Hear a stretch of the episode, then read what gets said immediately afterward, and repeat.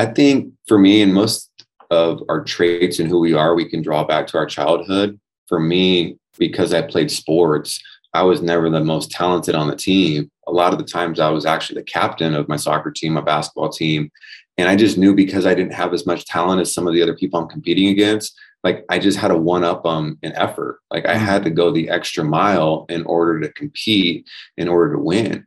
And that that just stuck with me. And and even in business, right? Like I'm in the financial space. Um, there's people that are older than me, that are smarter than me, um, that have been in the game longer than me. But that doesn't mean that I can't affect the marketplace and I can't change people's lives and impact what they're they're doing and, and you know alter their future and really make a difference in, in someone's life that lives in Kentucky.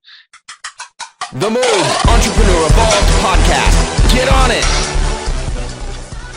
All right, so here we are on episode 20 of Moved Entrepreneur Evolved podcast. And I'm excited here to have Daniel Blue with Quest Education. And he helps business owners get creative with self directed retirement accounts giving them options to pull money for business investments, pay off debt, and control working capital. What's going on, brother? Jason, appreciate you having me on the show. I wish I was in sunny California instead of 115 degrees in Vegas, but hey, we can still uh, we can still jam via technology. We can, we can. Well, I've done my homework, and sometimes you get these feelings, and so I felt that I was going to do this right. And we talked about how I had a condo in Vegas and uh, I was going back, and I don't know if you know this, but um, uh, do you remember your first post that you put in on Facebook?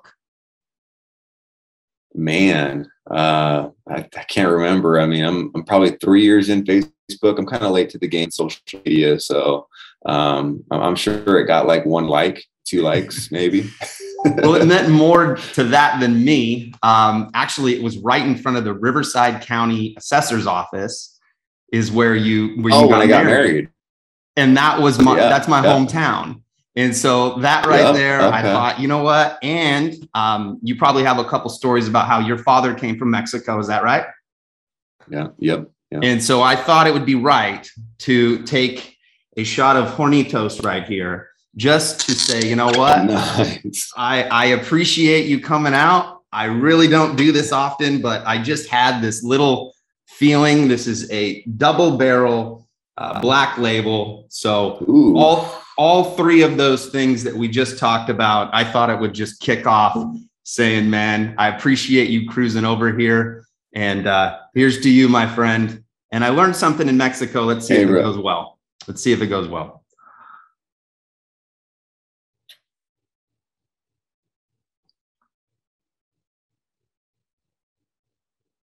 blow, blow out from your mouth. Don't breathe in. You yeah, bro, I, I can't. And then you just let it all the way out, and then you don't get that funky face that everybody. Yeah, gets. man. Yeah, like that's definitely something I learned as a kid. Unfortunately, drinking tequila. Like when you drink tequila, you naturally just want to breathe in with your nose, but if you do that, it tastes like shit, right? So you just drink the tequila, let it chill, and then just breathe out from your mouth. And then when you breathe in from your nose, you're good. You're good. So you, you got it down, bro. Well, I, I always say you get that sour butt face, you know. So I was like, you know what, I'm gonna see if I can lay it out.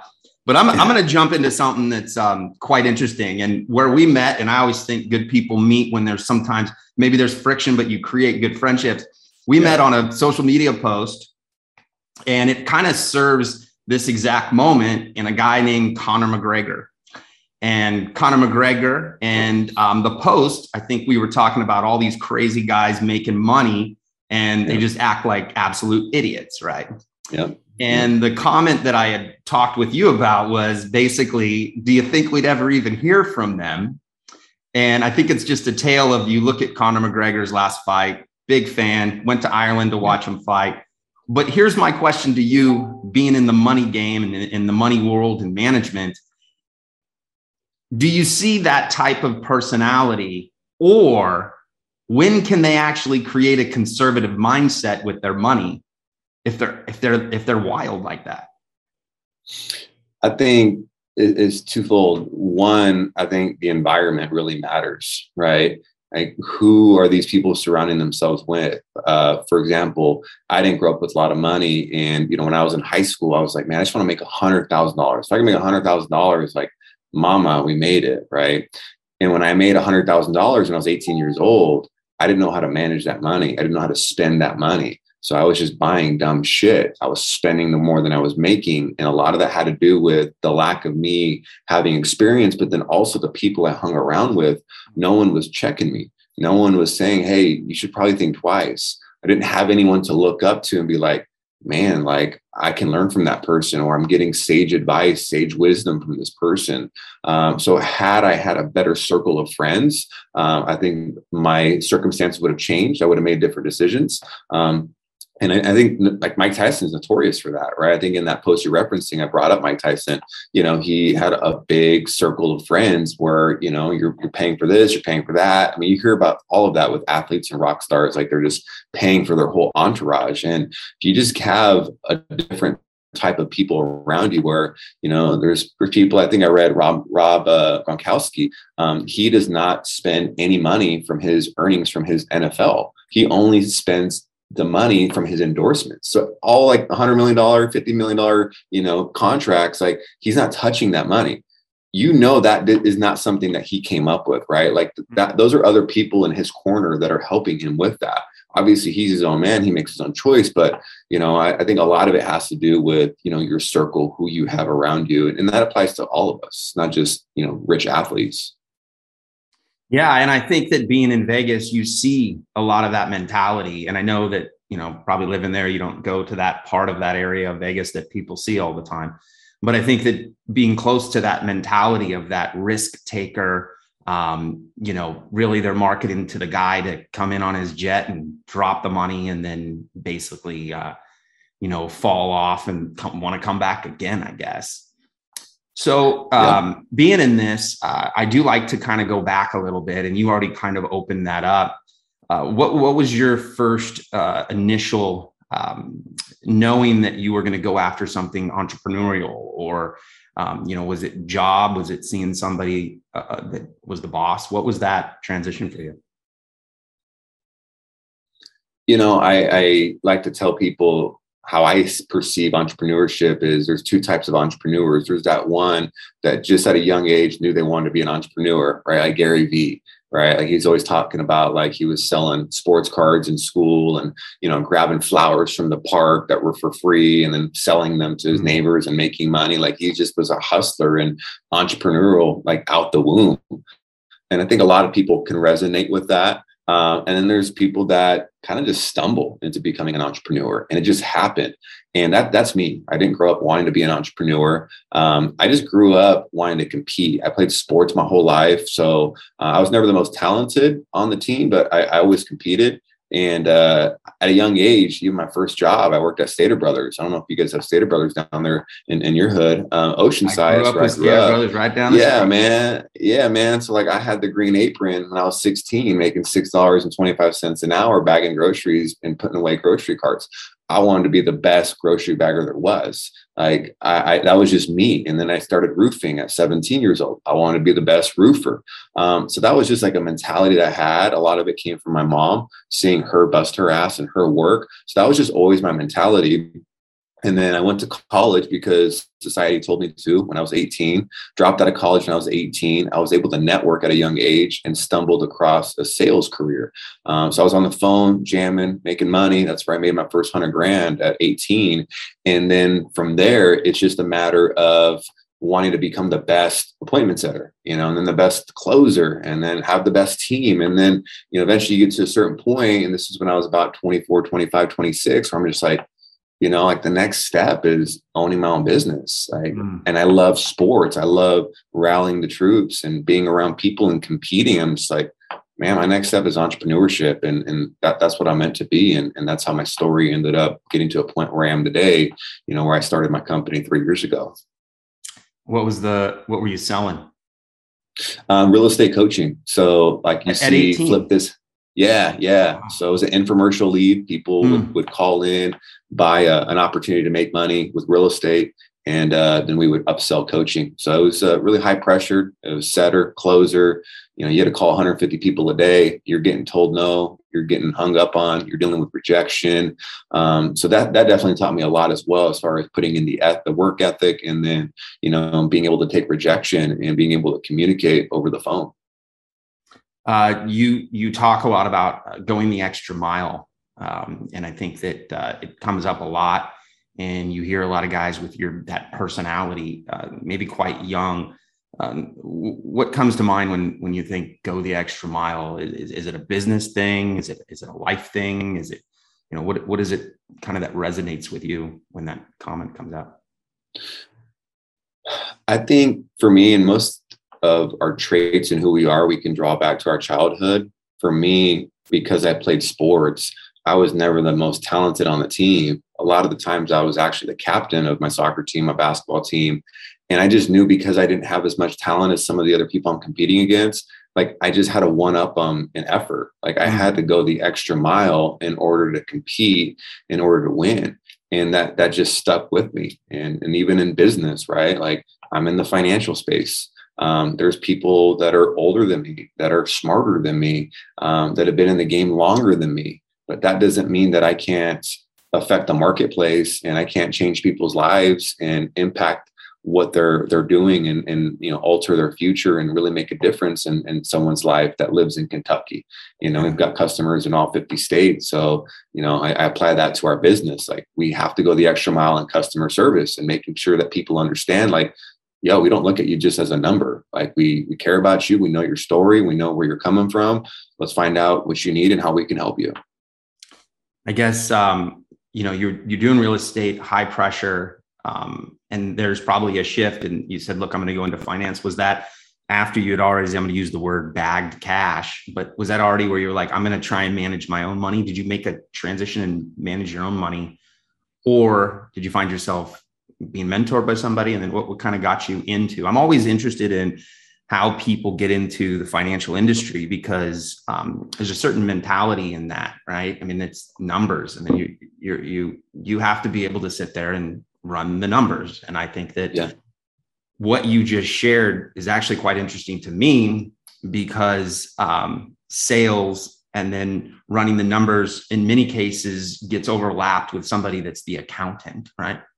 So what those two brains that that's many times a different brain. I mean, it it is, man. Like you know, I got a CFO, uh, I got operations manager. Like I, I have skill sets that I lack that I'm getting better at. However, I, I have to delegate and hire within to help me make sure that we're running our business the way it needs to go and, and we're forecasting and, and, and moving uh, in the right direction. But back to your, your original question and your point, um, I was in fourth grade. Her name is Miss like one of my favorite teachers. I still remember her, my favorite teacher of all time. Um, her, one of her assignments she gave us is she wanted us to look at the newspaper in the business section and all the stocks that were laid out pick a company and follow it for a month. And that's how she taught us like a share price. And then we started to study like what made it go up and down. I picked nike right? I'm, I'm in fourth grade. I love playing sports. Like you know who doesn't know nike right? So i thought that was really cool. You know i was really fascinated by stocks and the investment world at a young age. And then uh, when I'm selling real estate coaching, I'm on the phone with successful real estate investors. And they were talking about using their IRAs and 401ks to flip a house oh. using their IRAs and 401ks to purchase a rental property. I'm like, that's pretty cool. I didn't know you could do that. I thought your retirement account, your IRA or 401k, was just to buy stocks like Nike and Apple and mutual funds. I didn't know you could use it to invest outside the stock market like that.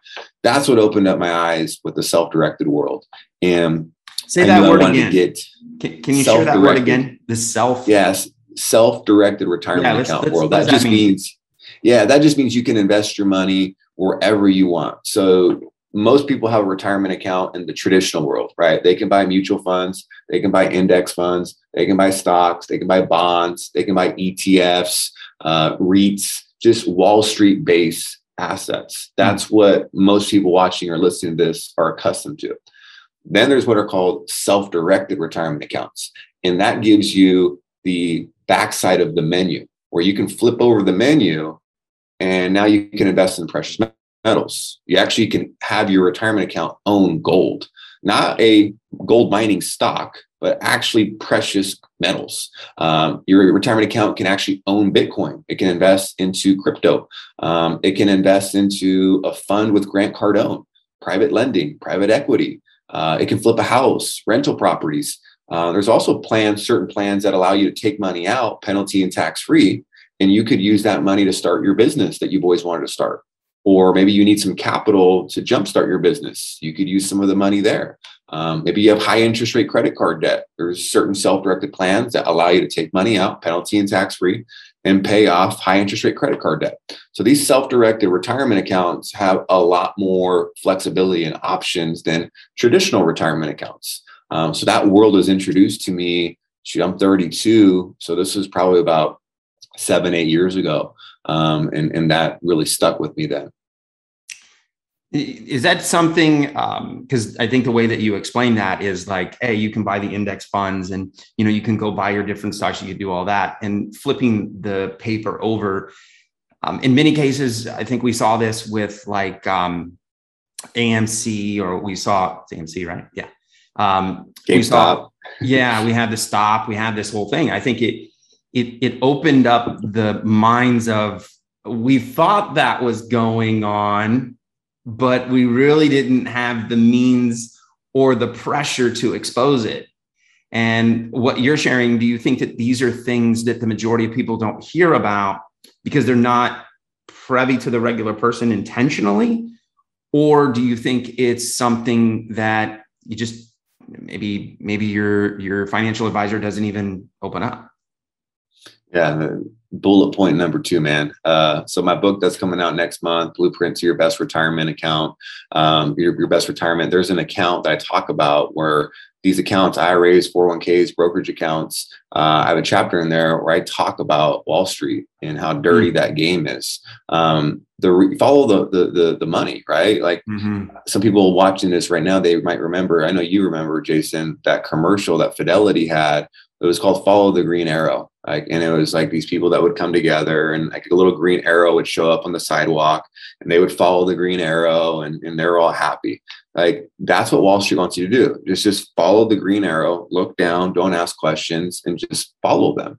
And ultimately, you have to follow the money. Wall Street makes anywhere from half a percent to two percent a year assets under management, right? So they're managing trillions of dollars. Take a trillion dollars, take five hundred billion dollars times one percent it's a lot of money, mm-hmm. right? So the more money they have in these accounts, the more fees they generate. Why would they want to teach you how to take money out of your retirement account, penalty and tax free, to start a business, mm-hmm. to invest into uh, a property and flip it? They're not making money off of that, right? So self-directed retirement accounts, they've been around for decades. It's not brand new. It's not some shady a brand new retirement account that just came out. Like these are IRS approved retirement accounts. They are just not talked about because it does not make money for financial advisors and you know wealth management companies and just Wall Street in general. Yeah, I think that it really did open up, up the eyes, and I think I think a lot of people it's that natural instinct, you know, oh they're screwing us, they're you know, but I think that it really opened the doors to a lot of people and I think that one thing that you're noticing is a lot of the guys that were in the gaming world. I don't know if you've seen a lot of articles about this, but guys who were playing video games and all that stuff, they transitioned to stock trading and they started to kind of just put themselves in those positions and try to make better decisions financially, but using yeah. that kind of, I don't want to use OCD is probably not the right word, but I mean, the ability to actually just sit there for hours and play some form of game you know, yeah. you're seeing a lot of that, you know, is that, yeah. let's ask that question. Is that scary to the market? Putting all of that into the hands of the consumer, crypto. I mean, you know, you, Coin gets thrown out there. They get, then they say that, you know, crypto's fake. And then now it's everybody go buy gold. Uh, do you think the risk or the jerk the, the jerk reactions um, are going to affect a majority of people because they don't have risk management? You know that's why i love america right mm-hmm. like we are so blessed to live in america and have the freedoms and opportunities and the choices every single decisions every single day that decisions we can make that so many countries don't have Um, so I'm I'm pro-choice. Um, I, I, believe that you know we should be able to make a lot of our own decisions, um, and especially in entrepreneurship, man. Like you know, you're in the entrepreneurship game. Like it's risky, right? Like nothing is guaranteed. We have to do our research, our due diligence. We have to make so many decisions, and if we go out of business, if we fail, that's on us, right? So you know, I, I am more so for people being able to have a bigger menu of options and they get to choose. Now, if that person, for a different person, let's just say, is like hands off. I don't want to be involved. I'm okay paying 2% a year for Bob and Fidelity to manage my money. I don't even want to make any choices. Like, I just want them to deal with it. Like, I, I don't even care. If that's their choice, then that's on them. Like, more power to them. Mm. But I just think that Americans should just be able to have more information at their disposal so they can make an educated decision on you know what they want to do or not do and i think that um, i mean it's obvious out into our world right now and not driving it politically but there is changing of indoctrinations if you like it or you don't there's a lot of things going on right now and would you uh, what would be your thoughts on why is it that financially um, educated or um, people being indoctrinated in a financial standpoint when we were younger.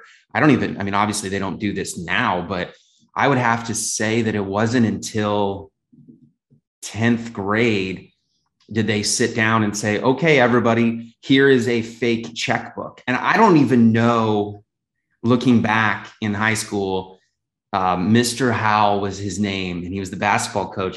And I'll never forget because he was, he actually sat down and he was like, look, this is a checkbook. This is how this works. And I kind of look back, I'm like, if he didn't do that, he would have, no one would have gotten that education. Do you think that's built into our ethos of a company or as a, as a country? Do you think it's intentional? Yeah. I mean, I, I think the world, the way that our, our structure is set up, these big, huge companies, it's banks, credit card companies, um, you know, these big financial institutions, you know, they spend a lot of money donating to Congress, right? Like you just follow the money.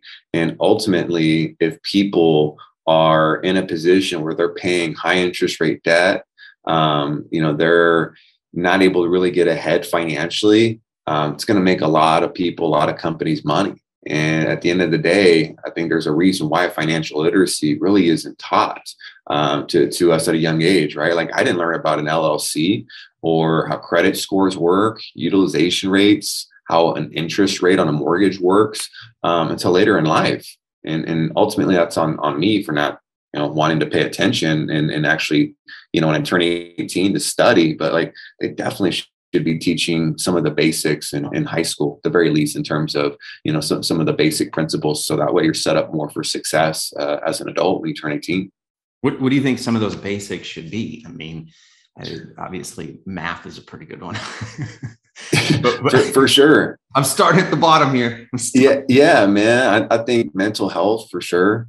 You know, I think uh, mindset. You know, I didn't hear the word personal development, and you know commitment and, and discipline and uh, you know things like that until later in life um, i hear it every so often but like you know actually understanding how important you know mental health is um, i think credit scores are huge man like when i was 18 19 20 i was just like i don't need a credit card like if i have the ability to pay for it i'll just use cash like why do i need a credit card but like credit is so important. You know, I maxed out my credit cards to start this business three years ago. Um, I've used my credit cards to make money for business expenses. I still do, right? So having the means to access the bank's money and use credit, like you need that um, as for certain times. Um, so credit score to me is is one of the big ones because now that affects you so much, right? Like affects your car loan, right? Like you can have an interest rate of 8% on a car loan versus 4% just because your credit score. Um, you know, uh, cell phone companies look at your credit score, um, your utilities, right? Like your mortgage, you know, the difference between buying a house and renting a house, right? Like your house, people buying a house is one of the biggest purchases they're going to make in their whole life. And, and yet, you know, we're not taught at a younger age, you know, what a mortgage is and how interest works and, and, and things like that. Yeah, I had a scenario. I was quite young. I was fortunate, and I went after it when I was younger as well, like you. And I recognized, you know, um, you know, this this is what my situation is, and you know, I'm I I decided I wasn't going to go to college, and, and if I'm not going to go to college, then I'm going to have to learn how to sell. And when I went to learn how to sell, uh, I was fortunate. Uh, a guy had owned a dealership, and I'd worked at the dealership. I was young. I mean, I was 20 at the time and um, I just, uh, I think I had a small car loan. Um, but I went up to him and I remember it was like, you know, housing time. And I was like, what do you think about maybe buying a house? And the guy, um, I'd actually gotten the idea because um, I'd interview everybody I sold. I just, what would you do if you could do it over? What would you do if you could do it over? What would you? And I kind of created my first survey, you know, yeah. at, at, a young age in there. And they all said, he said, I wish I didn't do as many drugs as, as I did. Um, and then the second one is they said, I wish I would have just bought a house early. And, and I remember just walking back and, and going, well, I wonder how that works. And, you know, I didn't have any education on that or whatever. And so I went to the owner and, and he took me up and, um, I mean, he had, he put the, the balls in my court, I guess you can say, because I, I had no idea. And at that time he took me over and we went up to these houses and I found this older house and he goes, no, you know what? Come over, come with me. And we go to this new property and um, it was a new track and all. And so he got the guy that was the real estate guy, the, the what is it, the presenter or whatever. We went to the house and the house was 3,300 square feet, 3,200 square feet. And then the guy just kind of is presenting to him and, and uh, he looks at me and says, don't look at me, look at him. And that move, I mean, that move, I was 20, 20 years old. I walked away with like $260,000 and that was like a shift right and at such a young age um, that was a shift but it almost was a gamble than it was educated if that makes sense yeah yeah no i mean i think that's uh that's how we learn right like my my first house i bought it was in uh, 08 i was making really good money it's right before the crash and uh, i was just like all right i can afford it let me buy a house and i didn't think about one of the most important questions that you have to ask yourself when you make an investment how long do you plan on staying in this investment? Mm. Right. Like if you're going to buy Apple stock, like how long do you plan on or do you want to hold on to that stock?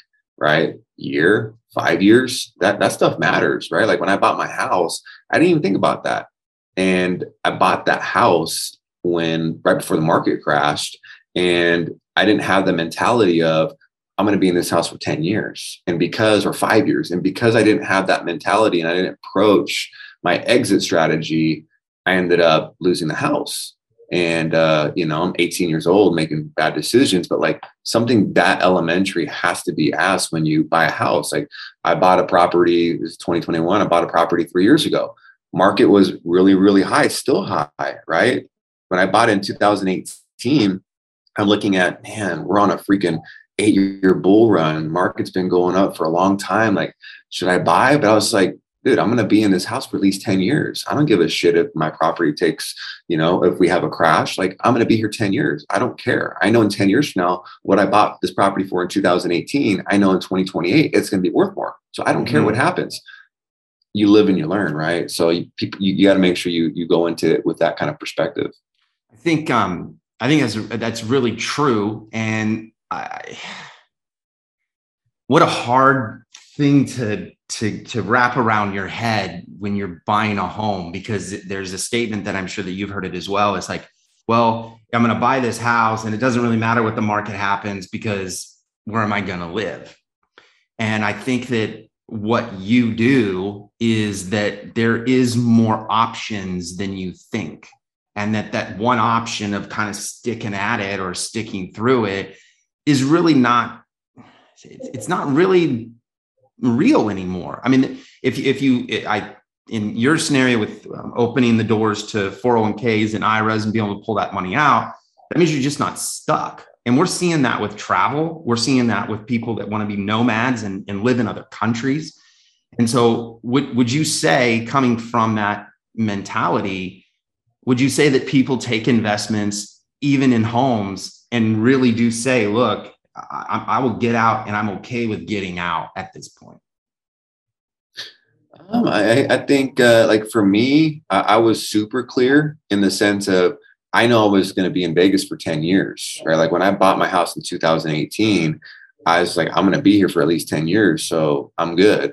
Um, you brought up a good, good point. Like if you're thinking about moving and, and leaving the state or the city in three, five years, or like it's kind of on the fence, um, I wouldn't, I don't like the mentality of, well, if I move, I'll just rent it out. Well, like, dude, what if the market takes a shit and your mm. mortgage is 1500 and now rents are 1200, right? Like that changes things, right? So, um, it's, it, it really is coming going to come down to the kind of circumstance and situation that that that people are in and there's always the debate of buying versus renting and, and things like that um, you know I, I think it comes down to people like one of my friends he's just like dude i never want to buy a house because i don't want to deal with fixing shit. Like i just want to be able to call my property manager and if i want to move somewhere i want to move somewhere somewhere and not be tied down. Like that's his perspective that's his mentality right? So everyone's just a little different.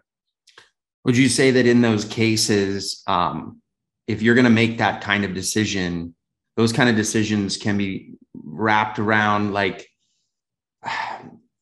it's a different asset because many times the the the reason that people make that decision in their home is because they look at it as their financial asset that's going to take them into their retirement. So it's like, oh, if I have this house, that's going to take into my retirement. I didn't really pay attention to a lot of that mentality of should I rent or not. I always thought I was just buy the house and go. And actually, Grant Cardone made a pretty good argument. He's the first person that I ever heard make a good argument. Now, as a large person that presses renting, that goes yeah. pretty good for him. Yeah, but for reals. Yeah. What, what do you think on that? I mean, uh, even in the example that you gave me, is it people that are having businesses that are spitting off cash where they feel comfortable saying, hey, you know what? I don't need to make my home the asset for my retirement. Uh, do yeah. You, are we finding, do you think that we're finding more of that?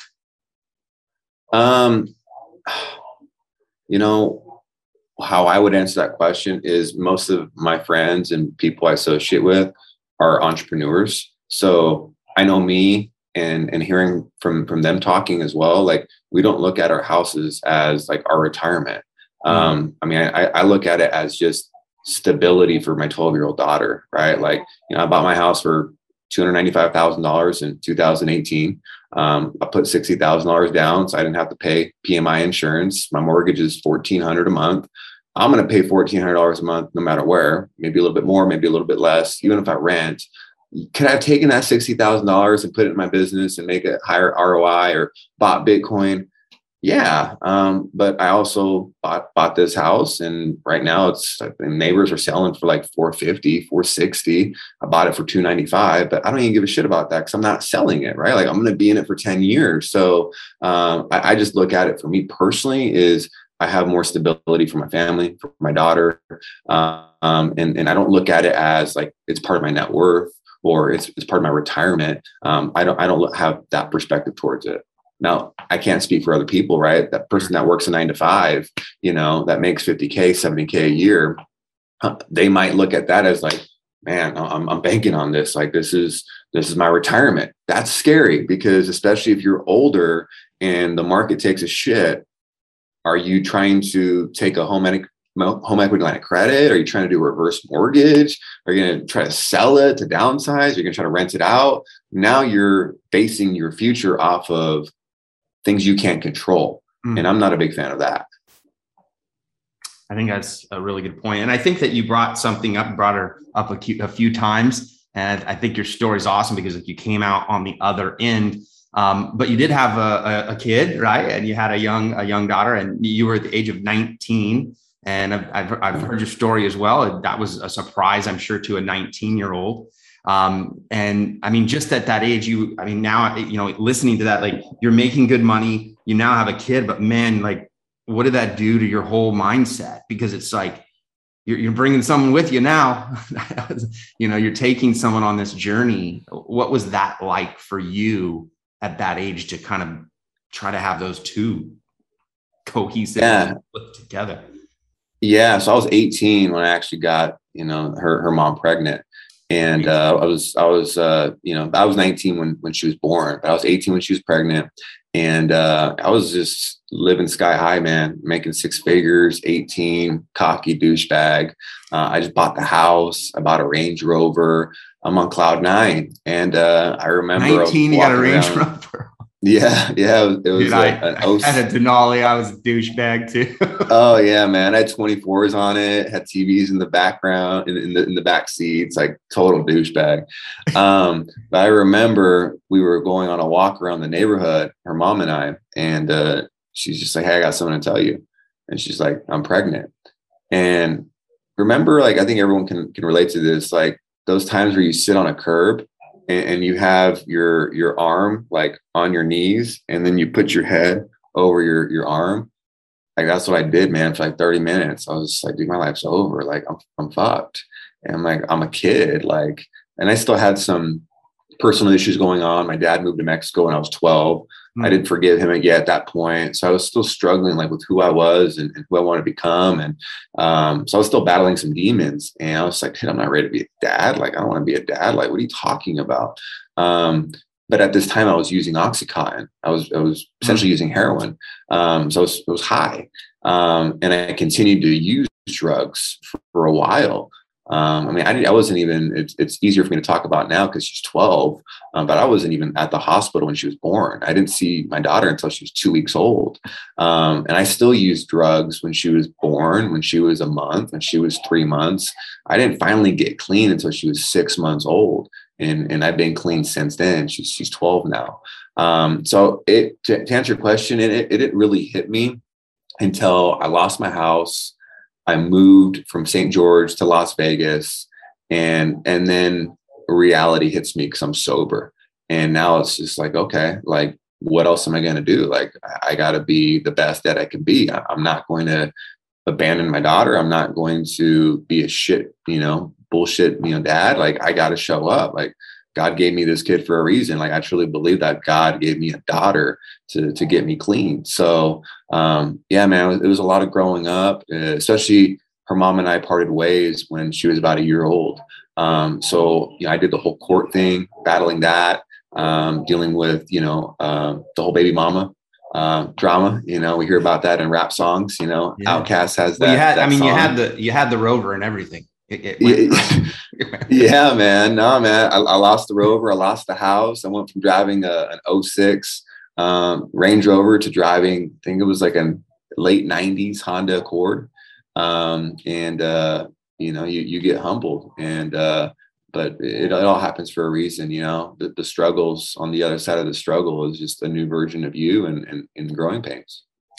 You know um i i never i mean obviously i had i have my ailments and my losing my mind times and things like that but never never went into the pill popping side of it. Um what, uh, what was it like uh, coming off of that? Because i i hear that's a that's a rough that's a rough go. I mean it, t- it took a lot of courage for you to continue off the path right? It was rough, man. So for those that, and I, I'm gonna say for those that don't know, but I, then I stopped myself. I'm just like, man, we're in 2021. I think most people listening, watching, watching this either have done it themselves or know someone that knows someone that has been affected by pills. Um, you know, OxyContin, Loratab, Percocet, Vicodin. Um, like these big pharmaceutical companies right now, I think Johnson and Johnson just got sued and had to settle for billions of dollars yeah. like legitimately right now if you just google you know oxycontin lawsuits like there's billions of dollars in lawsuits being paid right now from these companies for over prescribing from giving pills to our country uh, 10 years ago when i was using pills Mhm. um, so it's it's heroin in a pill is, is what these pills are essentially. Um, it was rough man. Like i had two seizures coming off these pills. Um, you almost have like the flu when you go a day or so without using you know you Mm. start sweating. You start you know it comes out on both ends. Um, i try to get clean like four five six times man like legit get clean.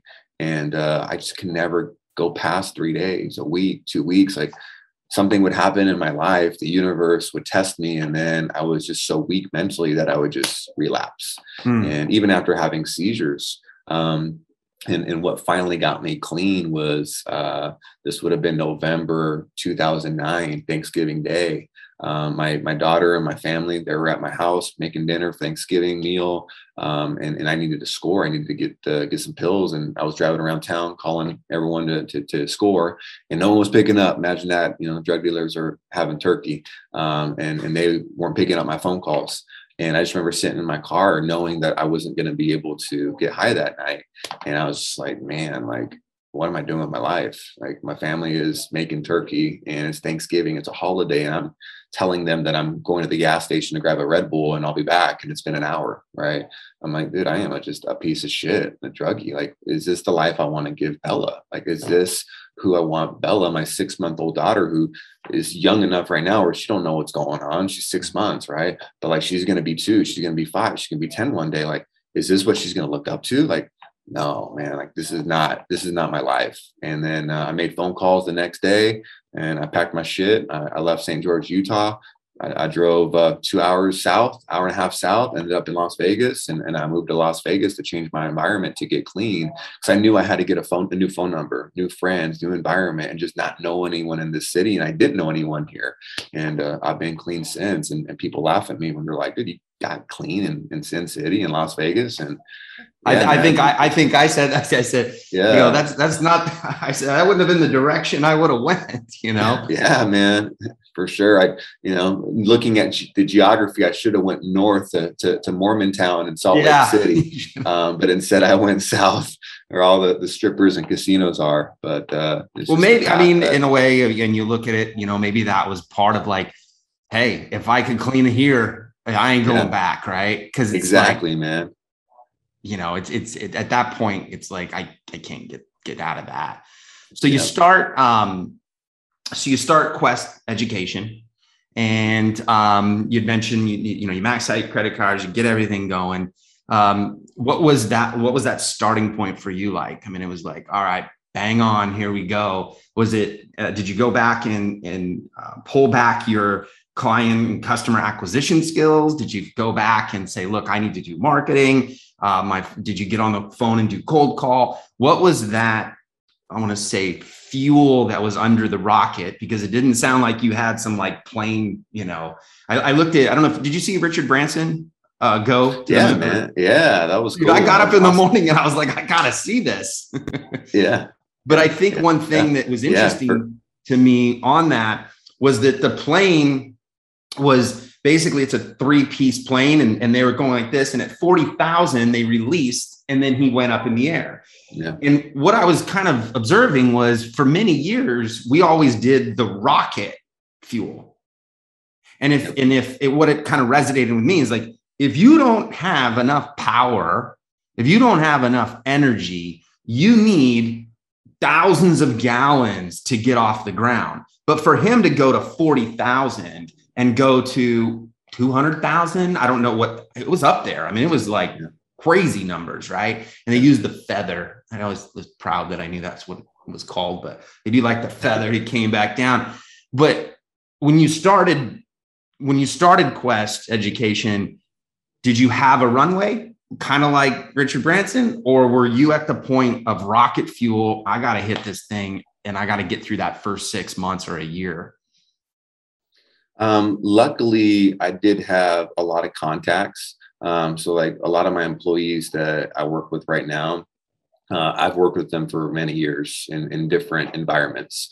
Um, so I've been able to, and I relate this to sports, man, like just having a team. Sometimes like, you know, you, you play with someone on this team and then you're down the road, you know, I played competitive soccer as a kid, like, you know, you cross paths, you know, and, mm. and you gelled well before. So it's like, Hey, yo, I'm starting a new team. Like there's a spot for you. Like, do you want to jump on? And they already know how you play and how you operate. So they're like, yeah, dude, let's do this. Let's run it back. So um, I was able to leverage a lot of relationships. I, mean, I would not be here today without networking and, and without certain mentors and without without certain relationships. Um, so that's definitely been something that that helped me.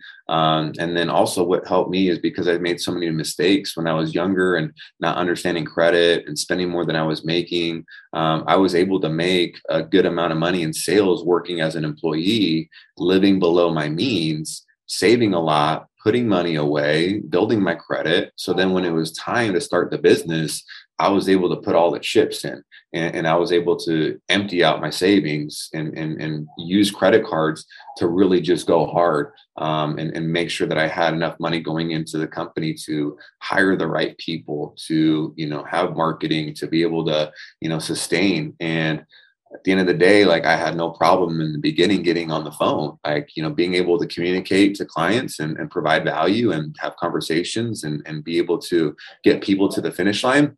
That's something I'm good at. I, I have that skill set. Like I know I could go sell anything alarms, solar, whatever it is, cars. I've never sold any of those things, but I know how to communicate to people.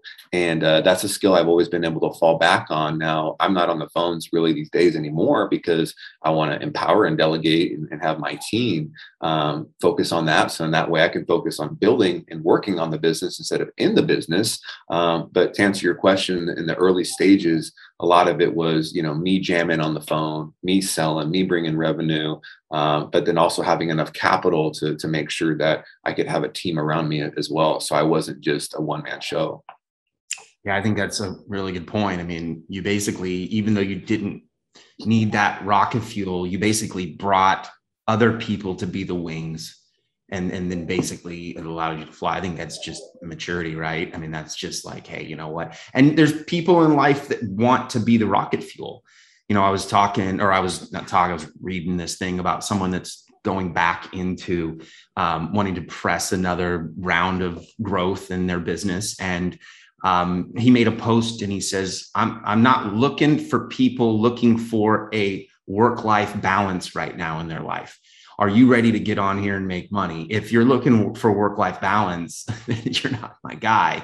And I thought that was coming from many years back where you know the game and the hustle and the clothes and all that it was kind of fun to feel that you know it was kind of nice to see that there is the youth and or or even people i don't even want to say youth i, I just people that like the grind i mean yeah. they do they like it and it's and it's it's it takes a certain person but i think that they do like um, the grind. So here, here's what I did, and I always like to do this. And um, so I do this kind of like a, we'll call it a lightning round in a way, but it's not.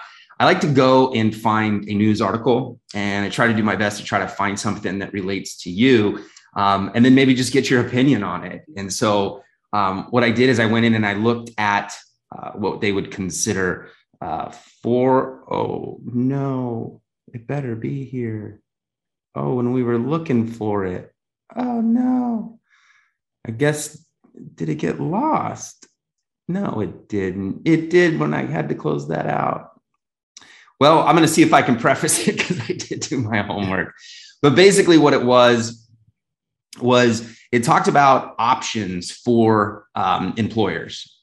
And what it was talking about is that a company was bringing out more opportunities for employers to give to their um, to their employees um, as opportunities.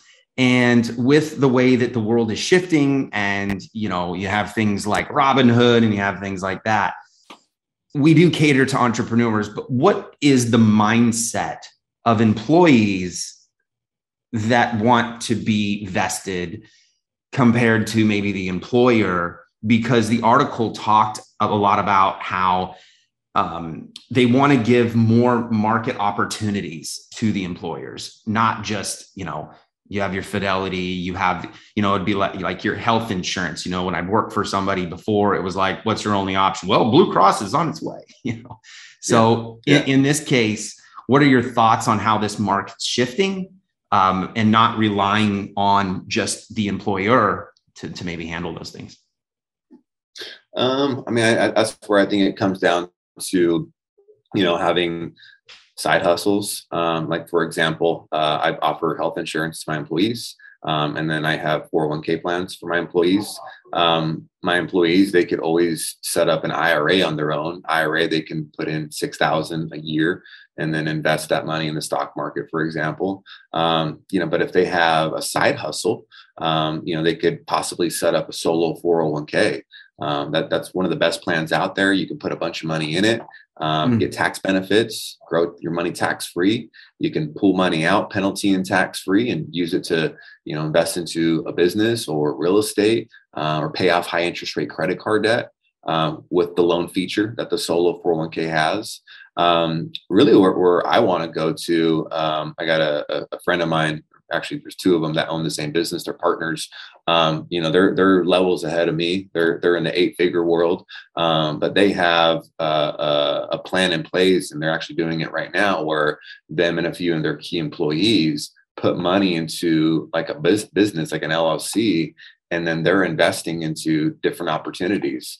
Um, like Everbowl, for example, you know, mm-hmm. uh, franchises, like, you know, so it's basically like, hey, you know we're making good money together but like let's let's throw some dice on on the table right? Like businesses can go under right? But there's some good rewards. So if you're okay playing you know with a risky hand like let's just form like a syndicate and let's like vet some deals out and let's invest together. Um, and I thought that was really cool because you know their employees, I think they're doing with like two or three of them right now. They've been with them for many years. They make good money, and then they're looking at it as like, oh shoot, we, we get to invest with the owners. Like they're mm. investing into these different, unique, alternative opportunities.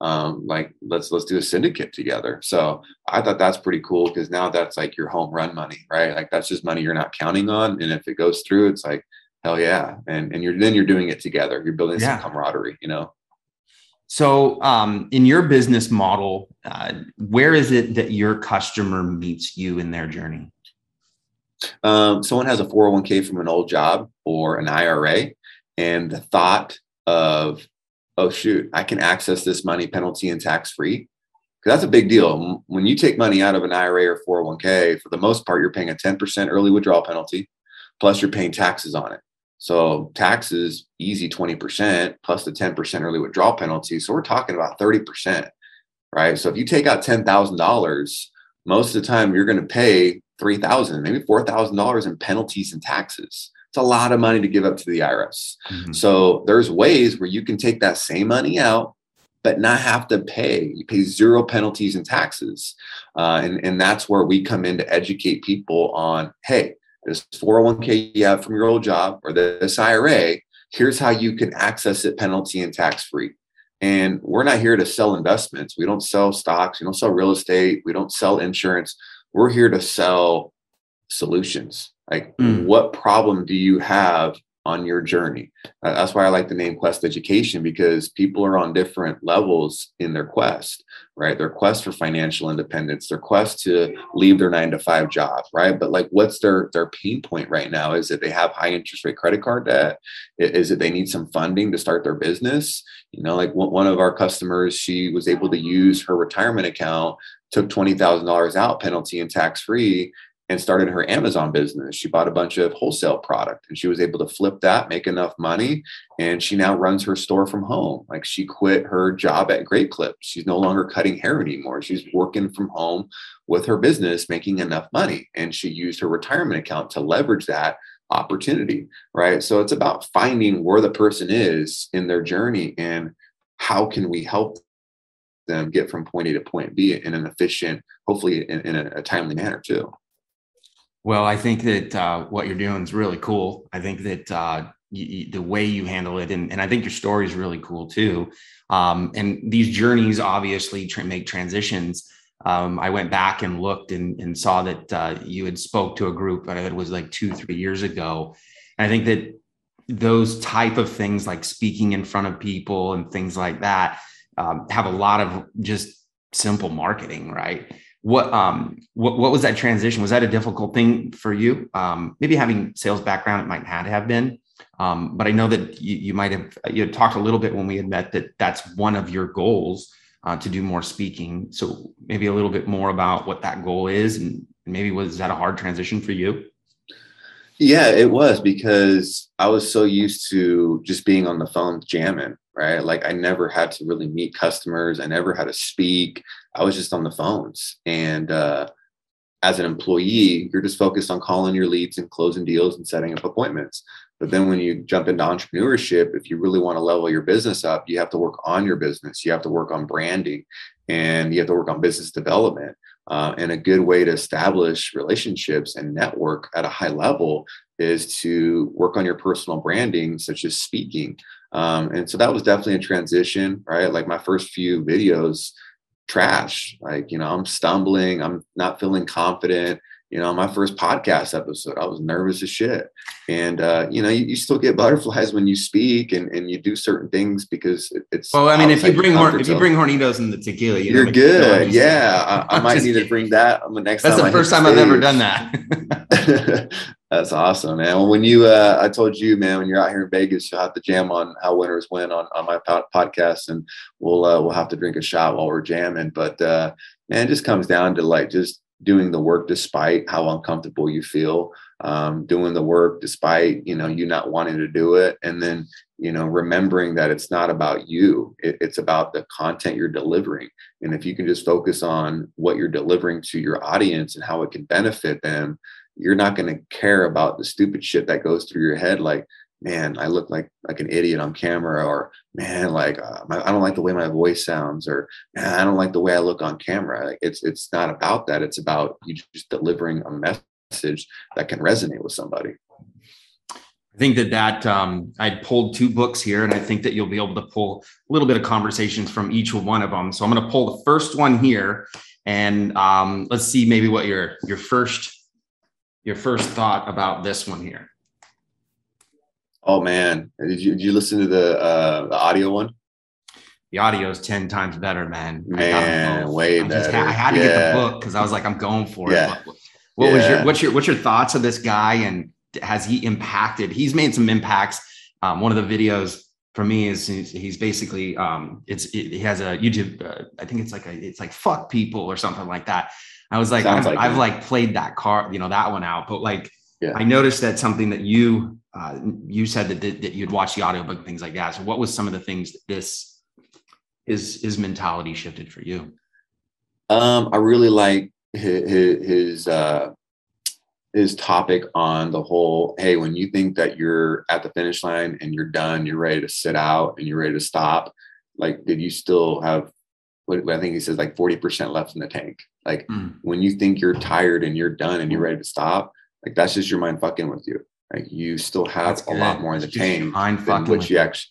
Yeah, and, and that's so true. And I, I try to remember that, like you know, when I hit the gym or you know when, when I uh, you know finish some some work stuff, you know things like that. Because that, that's really true. Our, our our mind is always trying to you know get us to accept comfort and convenience. I um we do a thing called the moved 30 um, with the, the moved brand here and um, I'd actually created it as is uh, the buck 30. Um, but we do have a thing in common. I think that you did the 75 hard. Yeah, you did too. I did the whole thing. Um, uh, ooh, and, and nice. Here, Good job, bro.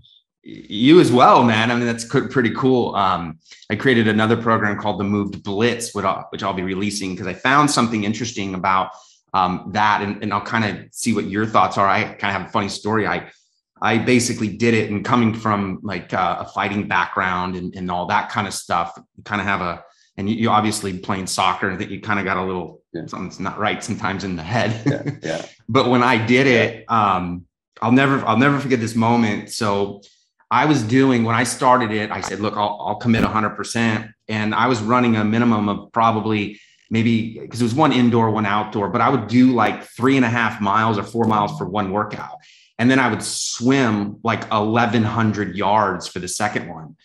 And do you remember when you hit your because this falls in line with this? Do you remember when you hit your kind of your peak when you went, ah, this ain't gonna shift? Because I remember there was a time when I went, wait a minute, this is all mental. Do you remember what day that changed for you? For 75 hard?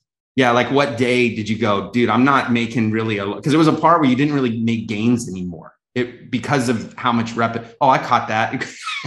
oh, I had to crack my I had to crack my back. I just I've been doing it the whole time. yeah. but where did you find that there was like yeah, a day that you just went, dude, this is just gonna from now on, it's just here. Yeah, well, I actually didn't finish my first time. So mm. this was November 2019. And uh, I'm not a scientist. I have no facts to back this up. This is purely my opinion, but I believe I got COVID in, in November 2019. Um, I never had the type of sickness in my lungs. I was out for like two weeks. Um, the doctors, like when I went to the doctors, they're like, "Yeah, we think you have bronchitis," and I've never had bronchitis before. Yeah. Um, so they didn't seem too cer- too certain on, on diagnosing me. And like I said, I've never been out like that. Um, what's crazy is I have not been sick since November 2019 knock on wood, like I haven't got a cold, I haven't got shit, and it's been almost two years, right? So I'm telling myself, like, man, I must have that, you know, antibodies or whatever. But I got to day 63, 64, and that's when I hit that wall and, and I got sick and I, I, I stopped. And it sucked, man. It, it, it ate day at me 63? for a while. Mm-hmm, mm-hmm. Oh. So then, uh, so then when I started begin this year, I was like, dude, bring it on. Like there's just I'm not going to hit a brick wall. Like I just need to take it every day, just day by day. And, uh, you know, it, it was rough because I, I went to the gym, you know, and I was lifting heavy. I, I actually gained weight during 75 hard by design. Um, mm. You know, I went from like 185 to 200. Um, so I was eating a lot. I was really sore, but uh, I just knew what it was like to not finish it. So I think that gave me an advantage the second time. Well, I, I definitely I hit day 50 and I was like, my body ain't changing. This is just yeah. literally gonna be it. And I remember it was also I, I remember oh, I just got a whiff of that tequila. Uh, basically, I remember oh nice. I remember looking down at this thing or whatever. And I remember literally going, I'm watching other people do it, and I'm like, they're walking. I remember going, I'm killing myself. Yeah. yeah. yeah. Well, I got one more for you because I think uh, I, I saw that you met him, and I know that he just released a new book. And I was just on Instagram, and it's pretty amazing how what our society is is that we could see people that you admire and have been in incredible situations and when you see them and then you maybe comment on their thing on instagram and then they kind of like it and they comment back to you and it was this guy right here and Man, I got uh so I just finished his book, that one. I got a cool Grover story. So I met him, I want to say it was Brad Lea's event. Um, I met him a couple years ago and we ended up just having lunch together, but it was like in a room full of a lot of mm. people in maybe 15 minutes. And it was like six other people, right? So it wasn't just me and him, but I was at the same table and you know, we shot the shit for a little bit. And then I saw him again at a different event a full year later. And uh, we're kind of passing by each other. And uh, I'm like, what's up, Grover? I just pound, you know, give him a fist bump, not expecting to have a conversation, just like, you know, just acknowledging him, just saying, what's up? And then he's like, hey, what's up, Daniel? And I stopped. I was like, I'm like, what the fuck, dude? I'm like, how do you even know who I am, bro? Like, I'm nobody. I'll never forget this man. Like, he looked at me. He's like, don't ever fucking say that again. He's like, you are somebody. And I was like, oh shit, man. Like, he fucked me up. Um, but I, thought that was really cool because I'm like, you know, I barely I talked to him a year ago for 15 minutes, and it's not like we exchanged phone numbers and talk after that. Yeah. Um, so like that dude has some characteristics that are really unique to remember someone's name like that. I mean, he, he's a, he's a real one. He's he's really special. So, um, yeah, man. Did, did you read the book? His newest I, am I'm, I'm on. I'm I'm going through the whole thing. I'm at when he's selfish. Okay. okay. Yeah, it's it's a good one, man. So he's a solid solid dude. Well, I think that um, that wraps kind of this up. You know, you're fucking somebody. I think yeah. that that's everyone. Everyone listening to this. You know, no fucking somebody you are, or you haven't started, or exactly, exactly. And, and you know, I'm gonna kind of say because like I remember growing up when I was younger, it's like you know cussing and all those things. But the two people we brought up, this guy's like fuck people, and this guy's like you're fucking somebody. And and these guys are are just inspiring mass amounts of people. Um, how do people find you? How do, how do they find you? You know, how can they get involved in, in, in it? I, we obviously detailed that at their journey, if they have, you know, at a place where they're at financially, they can contact you. Um, how do they find you, man? Yeah, best place would be Daniel danielblue.me. Uh, it's Daniel, last name blue, just like the color.me. Uh, it's got all my social media handles. I'm pretty active on, on Instagram and Facebook. And then uh, it's got a link to my book. It's coming out next month, uh, Blueprint to Your Best Retirement. Uh, and then it has a link to a course, uh, one of my courses. It's called uh, The Quest Way How to Make Money Tax Free. So it's got different modules on how you can make money tax free, how you can access your retirement penalty and tax free.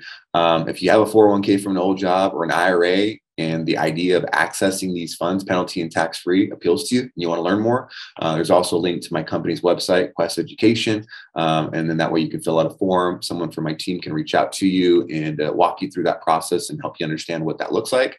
Um, and then it's got a link to my podcast uh, how winners win uh, where we help people with different strategies to win personally financially business um, and, and, try to bring some value there. So we have a lot of fun with that podcast. And, and Jason, hopefully we can have you uh, in the studio one of these days. Uh, that invite is, is open for you, brother. Um, so danielblue.me is, is where you can find out more information about me, my brand, my company, and all that fun stuff. Well, Daniel Blue, I've had a blast. I didn't get too buzzed. I'm doing perfectly fine go. here. but go. I definitely got a buzz just hanging out with you, man. You got great vibe, and I really appreciate it. Moved, entrepreneur evolved. Thanks a lot, brother. Thank you. If you like this episode, make sure you smash the like button and subscribe to the YouTube channel. Just like Nike is to athletes, Moved is to entrepreneurs.